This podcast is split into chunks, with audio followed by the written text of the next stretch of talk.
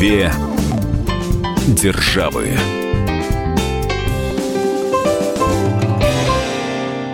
Мы приветствуем всех слушателей радиостанции «Комсомольская правда». С вами Алексей Осипов, собственный корреспондент «Комсомольской правды» в Нью-Йорке. И журналист «Комсомольской правды» Ольга Медведева. Ну что, Леш, начался туристический сезон. Многие уже спланировали свои отпуска, кто-то еще только собирается, кто-то на выходные уезжает, кто-то на праздники, кто-то там на две недели. Да, все зависит от того, у кого сколько а, есть а, выходных дней и возможности куда-то а, поехать. Но, как правило, все равно никто не сидит э, на месте, никто не сидит дома. Уже вряд ли кто-то, знаешь, там две недели будет проводить на даче. Конечно, все стараются а, куда-то уехать уехать из города, часто уезжают за границу, хотя путешествуют и по своей стране. И вот сегодня мы поговорим о правах авиапассажиров, Потому что, конечно же, вот в такой сезон особенно а, происходит много разных инцидентов. Бывает, что задерживают рейсы, да, бывает, что люди опаздывают на какие-то стыковочные рейсы. Ну или вот как недавний инцидент с врачом, который произошел а, в Америке, я так понимаю, что его выгнали из самолета просто потому, что компания-перевозчик а, продала гораздо больше билетов, чем положено, правильно? Ну, не совсем так. Э, одна версия звучала, что э, был овербукинг, то есть было продано больше билетов, но в итоге авиакомпания United э, сказала, что причиной транспортировки пассажиры уже из самолета обратно в аэропорт была необходимость предоставить несколько мест для сотрудников авиакомпании, которые угу. перебирались в другой аэропорт. Но не суть важно. Главное, что пассажир, уже зарегистрировавшийся на рейс занявший свое место, э, его из самолета попросту выкинули. Ну вот, правда, э, буквально несколько дней назад авиакомпания United э, сообщила, что заключила внесудебное, досудебное соглашение с этим пассажиром. Обе стороны приняли решение не разглашать сумму компенсации, но все уверены, что речь идет о многомиллионной сумме, которая может исчисляться даже десятками миллионов долларов, потому что что э, согласно американским законодательным э, и судебным прецедентам, в принципе, это могло бы обойтись э, авиакомпании United в большую копеечку. Смотри, а, недавно в одной из программ а, эксперт рассказывал мне о Монреальской конвенции говорил о том, что а, Россия тоже хотела бы в нее вступить, ее принять. Давай послушаем Дмитрия Горина, это советник главы Ростуризма, а потом я задам тебе вопрос. Правила, принятые во многих странах мира, теперь и Россия тоже поддерживает правила, которые в какой-то степени э, действительно усилят защиту интересов пассажиров авиакомпании. Ну и авиакомпании своей стороны тоже будут э, понимать дополнительную, в том числе финансовую ответственность а, в случае каких-либо нарушений. Если во всем мире а, пассажир, который не смог улететь по вине авиакомпании, ему выплачивается в среднем от 400 до 800 евро, ну, примерно в пересчете в рубли у нас тоже цифры будут очень похожие к этим цифрам. И я так понимаю, что вот эта Монреальская конвенция, которая действует в Европе и в США, и которая в России еще не в полном объеме а, работает, вот как раз из-за нее и различаются права и обязанности пассажиров наших и ваших. Совершенно верно. Монреальская конвенция, э, подписанная многими странами на 1999 году, она вот устанавливает правила международных воздушных перевозков, перевозок, и э, ситуация такова, что Россия частично ее подписывает, частично не подписывает, э, но э, еще раз обращу внимание, э, правила касаются международных воздушных перевозок. Mm-hmm. А что делать пассажиру, если его права нарушены, ущемлены, и речь идет о внутрироссийском рейсе? Тогда уже Монреальская конвенция, по сути дела, не действует, действуют какие-то внутренние нормы, и получается некоторая дискриминация. Ты улетаешь в Европу, я улетаю в Сибирь из Москвы. У нас на одинаковое количество э, часов задержался рейс, у нас на одинаковое э, количество килограмм э, потерялся багаж. Мы с тобой получим разные компенсации, и наши права будут, по сути дела, по-разному защищены. Конечно. Есть, есть в этом некоторая нестыковка, но вот Соединенные Штаты распространили действия Монреальской конвенции, в общем, на все. То есть э, на одинаковую компенсацию могут рассчитывать пассажиры и внутренних, и международных рейсов. Э, есть некоторый подход только к тому, скажем так, к правам пассажира или к обязанностям авиакомпании в в плане сколько сумок багажа можно взять э, на борт, сколько отправить собственно в багаж, э, какие права у малолетних детей, будет ли им представлено место отдельное или они полетят на руках. Все это уже э, правила отдельной авиакомпании. Две державы.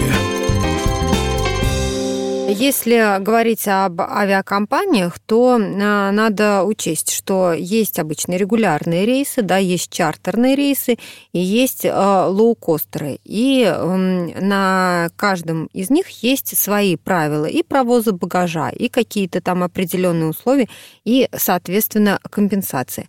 Я думаю, что это касается американских авиалиний тоже. Да, совершенно верно. В Америке все то же самое, как и во всем мире, как и в России. Есть обычные обычные регулярные авиарейсы, есть авиакомпании лоукостеры или, э, как их еще называют, малобюджетные компании, и э, есть чартерные полеты. Так вот, Монреальская конвенция покрывает все в плане компенсаций э, применительно э, ко всем. И лоукостеры тоже? И лоукостера тоже. Но это, еще раз повторюсь, в плане компенсации. Ну а если речь идет о каких-то внутренних правилах авиакомпании, например, посадят ли мужа и жену вместе при условии, что они одновременно купили билеты, или будет ли какая-то специальная компенсация при условии э, смены аэропорта или э, плохой погоды, здесь уже Монреальская конвенция это никоим образом не оговаривает, угу. и внутренние правила конкретной авиакомпании все это и определяют. Могу лишь только сказать, ну, скажем так, главные отличия, непривычные для многих э, россиян, уже бывавших за границей и впервые сталкивающихся вот с такой ситуацией в Соединенных Штатах Америки э, или пользующихся Америка, транзитом э, американскими авиакомпаниями через территорию США, например, отправляясь в Канаду, сейчас на Кубу стали многие летать через американские аэропорты, в Мексику, в Аргентину и так далее, так далее. Ну, во-первых, не существует понятия безвизового транзита в Соединенные Штаты. Даже если вы не выходите за пределы аэропорта и, например, из... Все равно визу надо оформлять будет американскую? Нужна, нужна специальная транзитная или обычная э, туристическая виза, гостевая виза, действующая на территории Соединенных Штатов. Во-вторых, в Америке в первом пункте прилета, вне зависимости от того, летите из Америки вы в другую страну или продолжаете свой полет рейсом, другим рейсом, например, в Лос-Анджелес, Вашингтон, Бостон, Денвер, Сан-Франциско, вы должны получить багаж и пройти таможенные процедуры в пункте своего первого въезда в Соединенные Штаты. Вы там проходите паспортный контроль, там же проходите и таможенные. Но для этого вы получаете свой багаж, например, в Нью-Йорке, и уже после таможенного контроля на специальной транзитной стойке снова сдаете свой багаж уже до э, пункта финального назначения на территории Соединенных Штатов или за их пределами. О том, как подготовиться к полету, мы поговорим в следующей части нашей программы. Говорим мы сегодня о правах авиапассажиров. Э, с вами Алексей Осипов и Ольга Медведева. Две державы.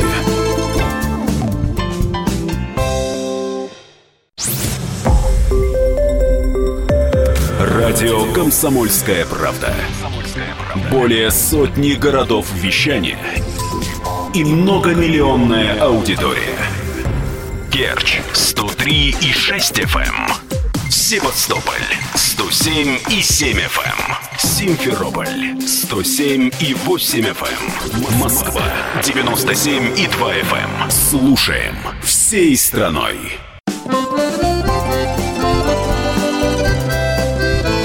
Две державы. С вами Алексей Осипов, Ольга Медведева, и говорим мы сегодня о правах пассажиров. Ведь лето на, наступило, и начался уже сезон отпусков.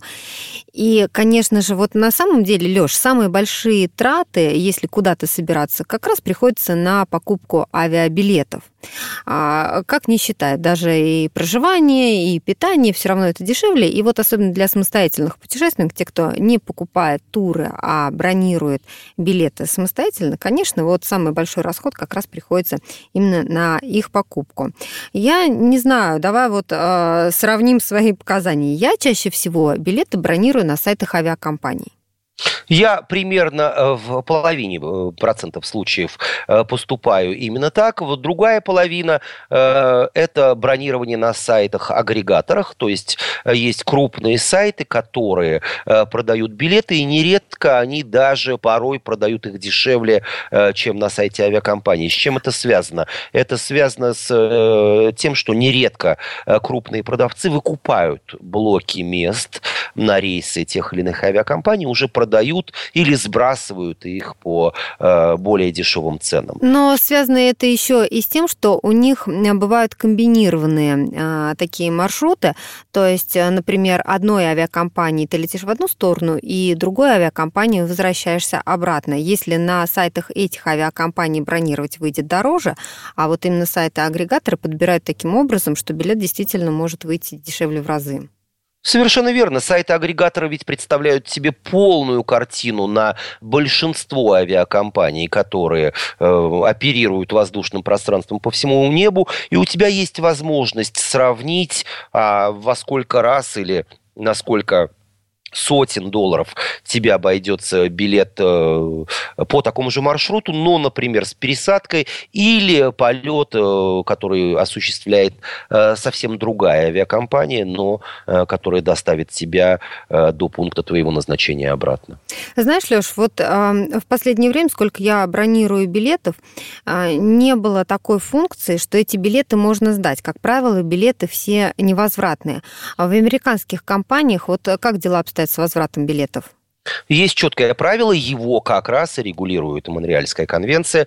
В течение 24 часов с момента покупки при условии, что до времени вылета осталось э, более чем 24 часа, любой человек может без каких-либо штрафов и санкций от билетов отказаться. И Но получается, почему? сумма придет на карточку, которой ты расплачивался? Ровно такая же, которой ты расплачивался. Исключение составляют только э, авиакомпании, осуществляющие или чартерные полеты, осуществляемые регулярными авиакомпаниями. Здесь уже нужно будет разговаривать и смотреть на условия конкретного билета, но чартер как раз и является чартером. Э, он везет в определенный день и в определенный э, час, и никаких исключений здесь быть не может. Э, Все, что касается билетов как таковых, сдать их можно практически всегда. Вопрос только в том, что и в каком объеме ты получишь. Ну, средний статистический вариант, что ты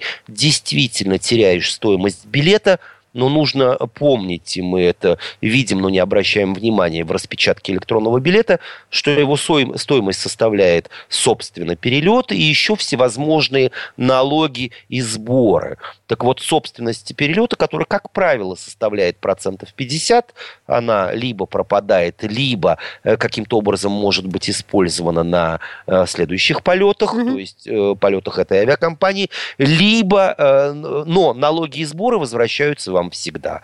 Опять же, из моего личного опыта, если билет по маршруту э, Нью-Йорк, Москва, Нью-Йорк обходится мне где-то в долларов 500, в случае его сдачи, отказа от полета, я получаю примерно 200-250 долларов. Остальная сумма, э, все зависит от условий конкретного билета, я могу ее использовать в течение ближайшего года, получаю своеобразный ваучер при оплате билета в этой авиакомпании, э, либо я э, ее теряю один раз и навсегда. Здесь я считаю, авиакомпании нужно, скажем так, понимать и поддерживать в этом вопросе.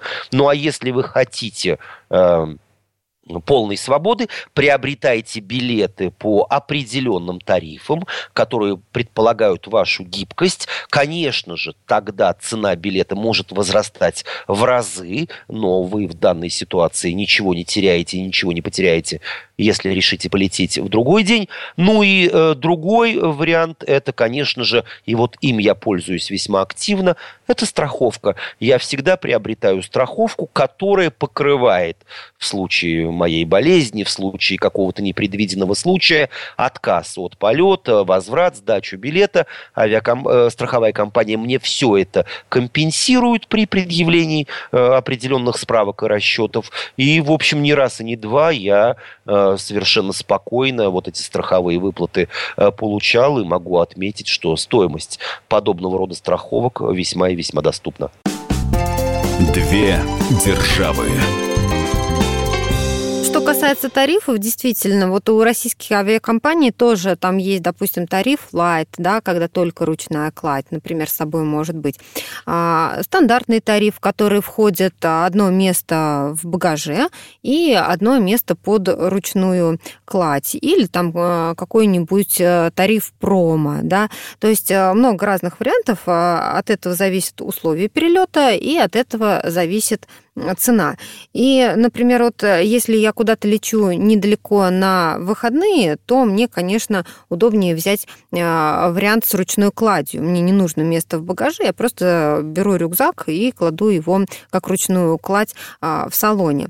Но стандарт, вообще стандартный билет предполагает одно а, багажное место и одно, а, одну ручную а, кладь. И я так думаю, что это, наверное, в американских авиакомпаниях тоже действует.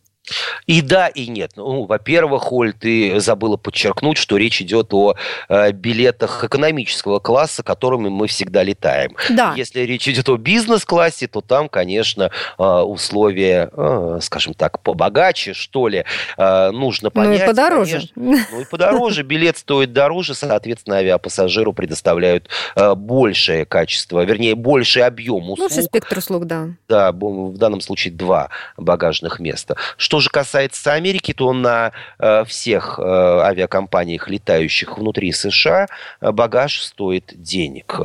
Как правило, это 25 долларов за первое место, 50 Вообще багаж никогда не включен э, в стоимость билета? Вообще никогда при условии, что вы, а, не купили билет бизнес-класса, Б, что вы не являетесь часто летающим пассажиром.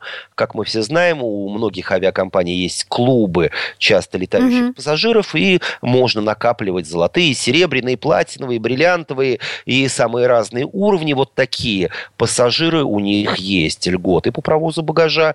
Ну и В, если билет, э, например, по маршруту Москва, Нью-Йорк, Сан-Франциско был приобретен как единый билет, то вам на внутреннем авиаперелете не нужно будет доплачивать за ваш багаж, который вы зарегистрируете э, на перелете, э, на отрезке внутриамериканском. Почему? Потому что ваш билет приобретен по международному, он считается как международный, на него распространяются все те э, права, все те э, услуги, которые авиакомпания обязалась предоставить вам э, при перелете международном трансатлантическом. Нужно нужно внимательно, в том числе и на сайтах-агрегаторах, читать э, условия конкретного билета, его правила, сколько будет стоить дополнительное багажеместо, потому что люди думают, что э, 25 первое, значит 25 и второе. Нет, это совсем не так. Идет геометрическая прогрессия.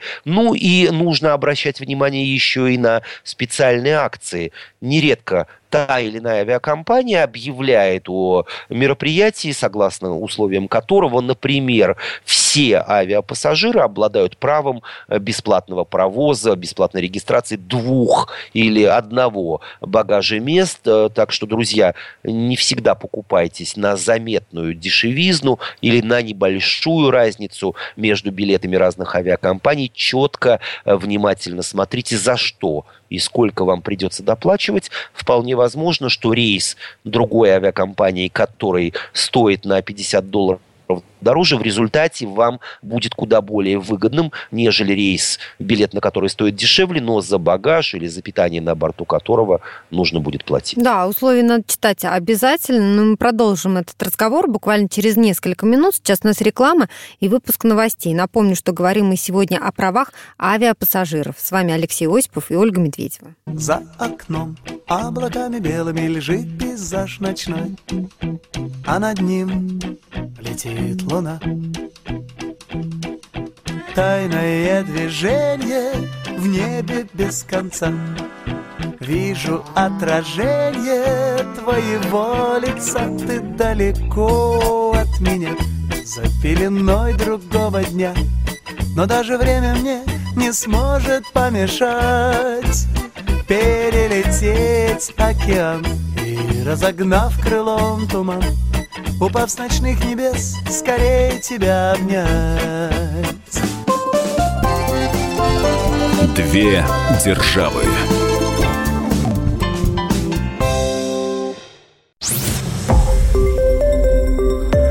Радио «Комсомольская правда». Более сотни городов вещания и многомиллионная аудитория. Хабаровск 88 и 3 FM. Эм. Тюмень 99 и 6 FM. Эм. Кемерово 89 и 8 FM. Эм. Москва 97 и 2 FM. Слушаем всей страной.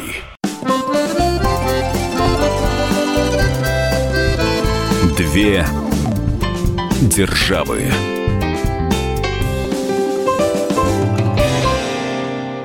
Вами Алексей Осипов, Ольга Медведева, и говорим мы сегодня о правах авиапассажиров.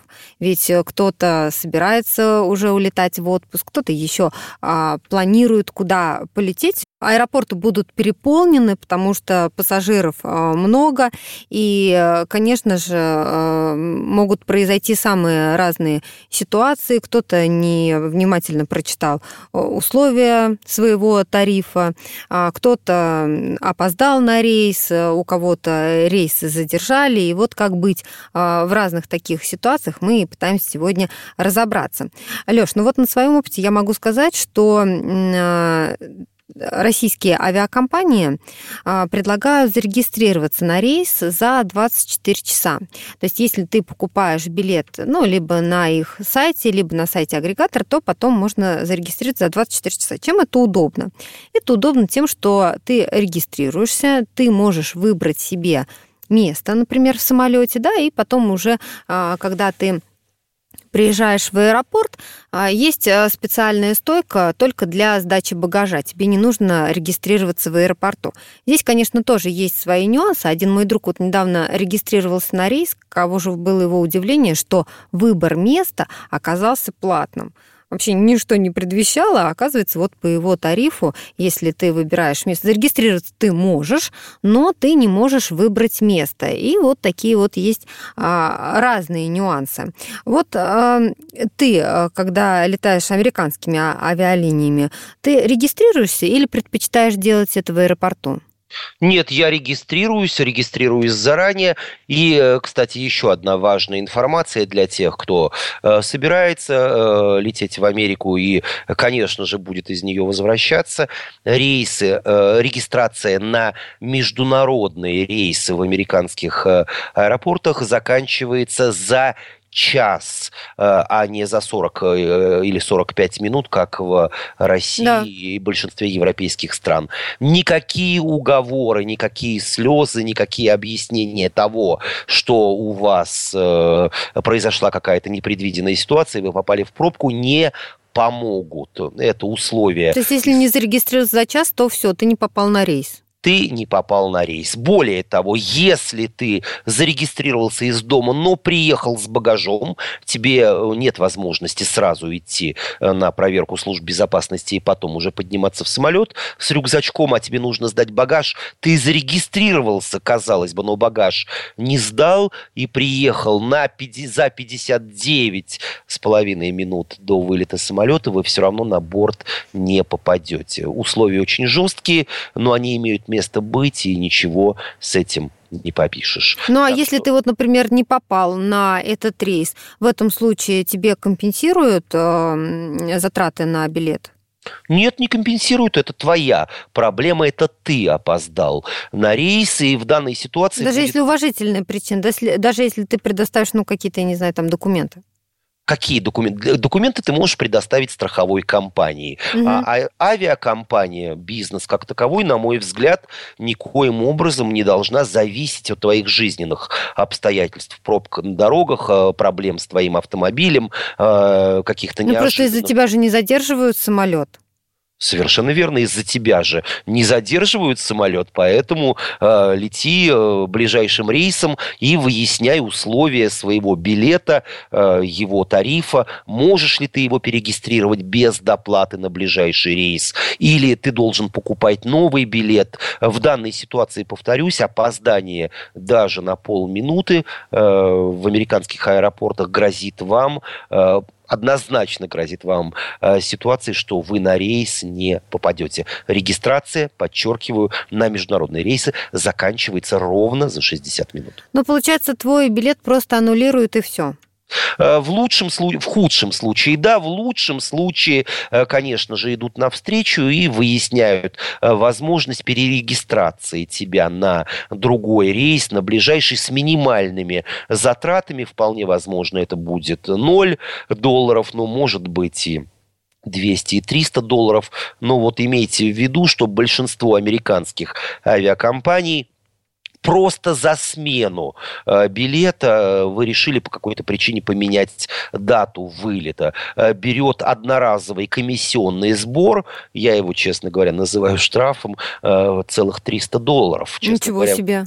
Ну, мне вот тоже не очень понятен этот объем, но вот имейте в виду. А уж если хотите сэкономить, то знайте, что э, приобретая билеты на сайте авиакомпании и приобретая его путем звонка в колл-центр авиакомпании, вы можете сэкономить э, целых 25 долларов при условии, что пользуетесь только услугами интернета. Звонок в авиакомпанию, об этом честно, честно предупреждают, э, ну, он не стоит сам по себе, а просто к сумме вашего билета авиакомпания добавляет 25% определенного сбора. Но это, по сути дела, за то, что сотрудник потратил на вас время, поработал, э, поговорил с вами, э, оплатил стоимость телефонного звонка, потому что, как правило, э, все подобного рода колл-центры работают с приставкой 1 800 то есть бесплатно. Э, наверное, это нормальная ситуация. Все больше и больше э, людей уводят, скажем так, на бесконтактный э, метод общения, что позволяет и авиакомпаниям экономить деньги, ну и пассажирам тоже. Две державы. Когда я говорила о каких-то документах, объясняющих твое опоздание на рейс, я скорее имела в виду стыковочные рейсы, не а, прямые перелеты, а ведь бывает же, что не по своей а, вине ты можешь опоздать на стыковочный рейс. Например, предыдущий задержали. А, вот что касается российских э, перевозчиков, то здесь, если ты летишь одной авиакомпанией со стыковкой, это один расклад, то есть авиакомпания берет э, на себя вот эту вот вину, компенсации и так далее, и дальше вот, ну, как бы обустраивает, в общем, твое дальнейшее передвижение, решает твой вопрос. Если же ты э, покупал билеты самостоятельно разных авиакомпаний, то здесь уже твои проблемы. В Америке тот же самый принцип, но нужно только э, подчеркнуть принципиально важный момент. Билет должен быть единым, э, то есть билет под одним номером. Ну, например, э, Москва, Нью-Йорк, Нью-Йорк, Вашингтон. Если даже одной авиакомпании, ну, допустим, Дельты. По каким-то причинам так сложилось. Мы взяли два разных билета, то есть два билета с разными номерами, то вот это вот не пройдет на все сто процентов. Авиакомпания постарается помочь, но четкого указания на то, что она обязана этого сделать, не будет. То есть на ее усмотрение может помогать, на а может ее и нет. усмотрение. А если билеты взяты под разными номерами, уж тем более рейсами двух разных авиакомпаний, то в данном случае правило помощи э, также будет работать на усмотрение. Имейте в виду, что в э, Америке на въезде э, достаточное время для иностранцев занимает пограничный контроль. Нередко, э, особенно в аэропорту Нью-Йорка, садятся сразу несколько больших Боингов, тысячи людей скапливаются, очередь идет не всегда так быстро, как хотелось бы. Знайте, что для пассажиров стыковки нестыковочных рейсов. Есть специальный коридор. Обращайтесь к сотрудникам аэропорта, покажите им свои билеты. Они вас проведут для того, чтобы вы прошли без очереди и успели на свой рейс. Нередко они просто ходят вдоль очереди и объявляют номера рейсов. Я такое же, кстати, видел и в Москве, когда угу. стоишь, регистрируешься, сотрудники авиакомпании, люди, улетающие в Самару, люди, улетающие, есть ли люди, улетающие в Магнитогорск, есть ли люди, улетающие в Париж. Ну да, потому что у одной авиакомпании могут быть подряд несколько рейсов с небольшим промежутком времени, поэтому подгоняют тех, кто уже практически опаздывает. Да, они проводят их э, без очереди на службы досмотра, таможенные, пограничные формальности, чтобы быстрее э, можно было пройти. Это совершенно нормально. Э, тот же принцип действует и в Америке. Не переживайте, если по, например, по погодным условиям, по причине задержки вашего первого рейса вы опоздали на стыковочный, э, в случае задержки более чем на 6 часов, э, авиаком... во-первых, авиакомпания вам предоставит э, другой другой билет на ближайший рейс по максимально удобному для вас маршруту. Если же задержка произойдет на определенное количество часов, большее, чем а, определено Монреальской конвенцией, вас и накормят, и отправят в отель. Э, никаких проблем с этим не возникнет, так что не переживайте, все как в России, в Европе и других странах мира. Скажи, а вот если, например, ты не регистрируешься на рейс заранее, а регистрируешься в аэропорту, и ты, например, летишь с кем-нибудь, можно вот на стойке регистрации попросить, что вас посадили рядом? Можно, но нет никакой гарантии, что этого произойдет. Иногда э, сажают вместе, а в большей части случаев рассаживают. Причем даже нет никакого э, подхода в отношении того, что, э, например, летит семья с ребенком, и у матери грудной ребенок на руках, и, конечно, было бы удобно, если бы папа ребенка, муж сидел бы рядом и время от времени его брал на руки. Нет, никаких исключений нет, и авиакомпании, в общем, четко объясняют, э, почему это происходит. Во-первых, они отдают преимущество выбора места э, людям, которые купили более дорогие билеты по более угу тарифам. Они также дают преимущество часто летающим пассажирам, поощряют всех тех, кто летает часто, набирает определенное количество миль или баллов, условия везде разные. Э, в-третьих, они таким образом еще и, это небольшой секрет, выполняют э, предписания служб безопасности, э, которые тщательно отсматривают список пассажиров и могут рекомендовать, точнее требовать от авиакомпаний посадить этих туда. Знаете, друзья, что и этот элемент присутствует, поэтому не особо надейтесь на то, попросить это мое, например, правило, всегда можно. Но во всех остальных случаях следуйте э, принципам работы авиакомпании, ее правам. В конце концов, по гамбургскому счету она обязана перевести вас из пункта А в пункт Б, поэтому приобретя это опять наработанное мною правило. Купив самый дешевый билет в экономический класс, не ведите себя так, как будто вы купили целый самолет. Требуйте к себе отношения, э, как будто вы обеспечили эту авиакомпанию доходами на целый год вперед. Мы сейчас прервемся на несколько минут. Впереди у нас выпуск рекламы. Напомню, что говорим мы сегодня о правах авиапассажиров. С вами Алексей Осипов и Ольга Медведева. Две державы.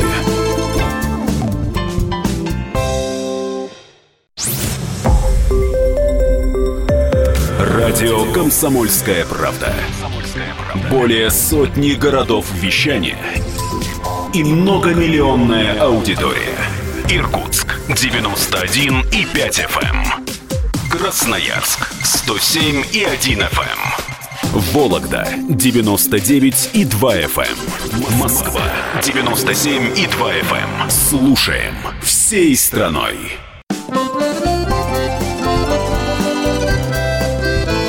Две державы. С вами Алексей Осипов, Ольга Медведева, и говорим мы сегодня о правах авиапассажиров. А, мы уже, Леша, обсудили с тобой много моментов, но вот нельзя не обратить внимание вот на что. Когда российские пассажиры садятся, ну, вообще, точнее, когда пассажиры садятся а, в любой самолет российских авиалиний, нас просят выключить все гаджеты, телефоны, чтобы это было все отключено, особенно на время взлета и посадки. А, где-то мне встречалась новость о том, что гаджеты вообще вроде бы на американских рейсах э, запретили. Можно ли их, в принципе, брать в кабину? Э, смысл таков, что с приходом Трампа в Белый дом э, ФБР получила информацию о том, что э, исламские террористы могут теперь изготавливать супер взрывоопасные вещества, количество которых для того, чтобы, ну, по сути дела, разнести самолет, необходимо совсем немного. И они разрабатывают все способы для того, чтобы уместить это количество в батареях гаджетов айпадов, mm-hmm. компьютеров. И э, соответствующие американские ведомства выпустили циркуляр, запрещающий пассажирам ряда авиакомпаний, это в основном ближневосточные авиакомпании, авиакомпании, обслуживающие э, связь э, Америки с, со странами э, арабскими, э, Аэрофлота и э, каких-либо других российских авиакомпаний в этом списке нет. Э, запрещается пассажирам этих авиакомпаний компаний, летящих в Америку, проносить на борт гаджеты. Их упаковывают в багаж и сдают в багаж. А как, а если их там разобьют? Ну, э, таковы условия. Если ты, Оля, захочешь полететь э, с аквариумными рыбками в банке, тебе тоже не разрешат их взять на борт. Ну, это понятно. Ну, вот телефон, например, или там, ну, я не знаю, планшет. Оля, нужно упаковывать в багаж пилка для ногтей, маникюрные ножницы. Мы же к этому совершенно спокойно привыкли. Да да. и отправляем в багаж, не испытывая при этом никаких трудностей. А фотоаппарат можно взять? Э, Оль, нужно посмотреть список этих гаджетов. Наверняка цифровые фотоаппараты также включены в этот список, поскольку там тоже есть батареи. Но и это еще не все. Буквально несколько дней назад э, Белый дом распространил официальную информацию, что взвешивает возможность теперь уже полномасштабного запрета э, всем пассажирам, которые направляются в Америку на самолетах всех авиакомпаний, будет запрещено проносить на борт гаджеты, их необходимо будет сдавать в багаж. Ну, ничего не попишешь, большинство самолетов оснащены э, развлекательными центрами, которые вмонтированы спинку впереди стоящих кресел, и время э, можно спокойно провести. Да, более... проблема-то как раз не в этом. То есть э, развлечь там найдешь чем э, на борту, и у российских авиакомпаний тоже есть мониторы с определенным там списком фильмов, музыки, Музыки мультфильмов, игр. да, игры и так далее. Другое дело, что вот если разобьют, например, мой фотоаппарат, который я сдала в багаж, мне кто-то компенсирует его стоимость? Монреальская конвенция четко как раз и определяет все виды ответственности авиакомпании перед пассажиром. Это касается в том числе порчи или утраты багажа. Угу.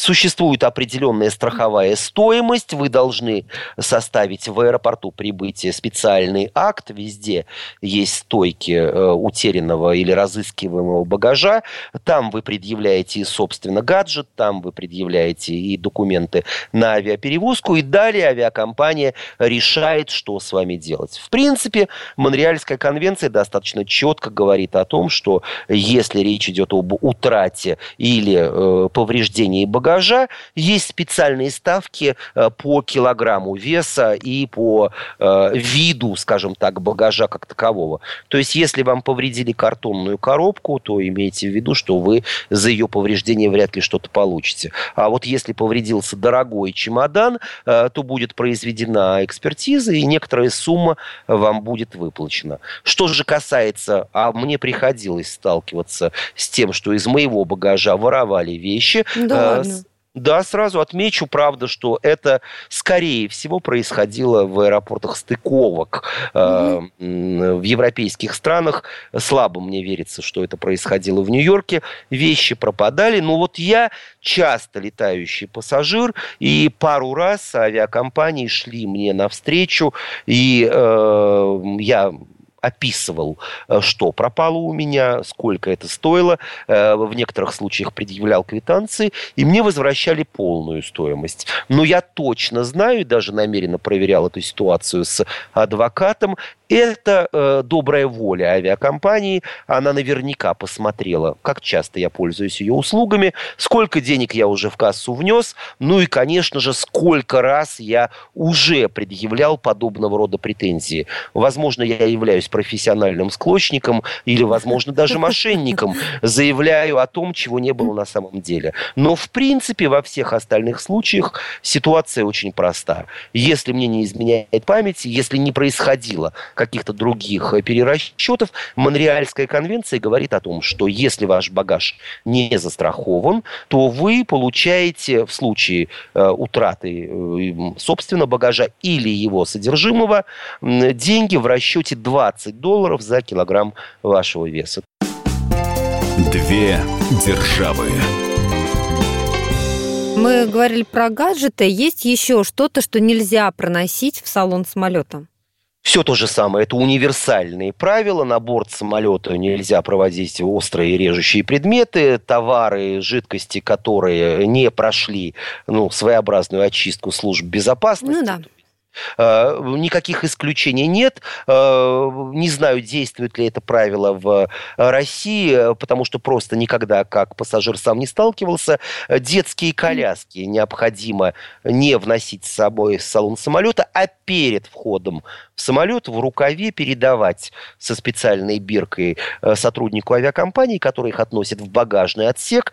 Но не переживайте, еще при выходе нет необходимости получать коляску на багажной ленте, ее вам сразу отдадут, и, в общем, никаких проблем с этим не возникнет. Еще одно, э, ну, скажем так, э, еще одна ситуация, с которой я сталкивался в Америке, э, но ни разу не сталкивался в России, э, на коротких перелетах, э, когда в дело или в бой вступают небольшие самолеты, в которых меньше пространства э, в багажных полках, даже обычную сумку на колесиках, э, как я называю, сумку стюардессы, э, которая небольшого размера и проходит все эм, э, соответствует всем требованиям. Ну, э, как ручная кладь ты имеешь как в виду. ручная кладь, угу. да. Ее у вас также могут взять, выдать вам багажную бирку уже на входе в самолет и по прилету также отдать ее вам не на багажной ленте, а на выходе. Это действует, это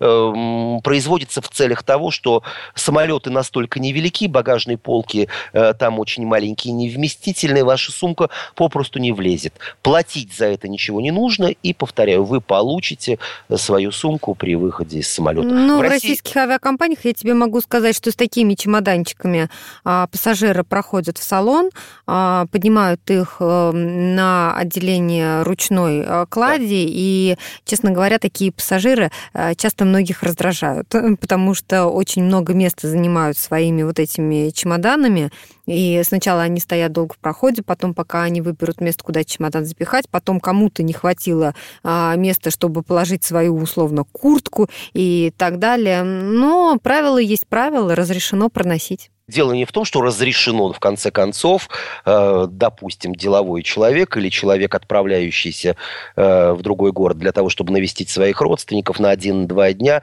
всего лишь с небольшим чемоданом, он, в общем-то, заплатил такие же деньги, как и вы, и никто не запрещает вам в следующий раз отправить. Сделать то же самое. Сделать то же самое и взять положенную сумку. Э, поэтому я возвращаюсь к самому началу программы. Э, мой главный принцип, э, выработанный уже с годами и десятками тысяч километров перелетов, приобретая билет в эконом-класс, не вести себя как особо важная персона и отдавать себе отчет, что ты самый обычный пассажир, заплативший разумное количество денег и, самое главное, получивший все то, что тебе авиакомпания обязалась предоставить. Говорили мы сегодня о правах авиапассажиров. С вами были Алексей Осипов, Ольга Медведева. Весь архив наших программ вы найдете на сайте fm.kp.ru. Завтра в 7.22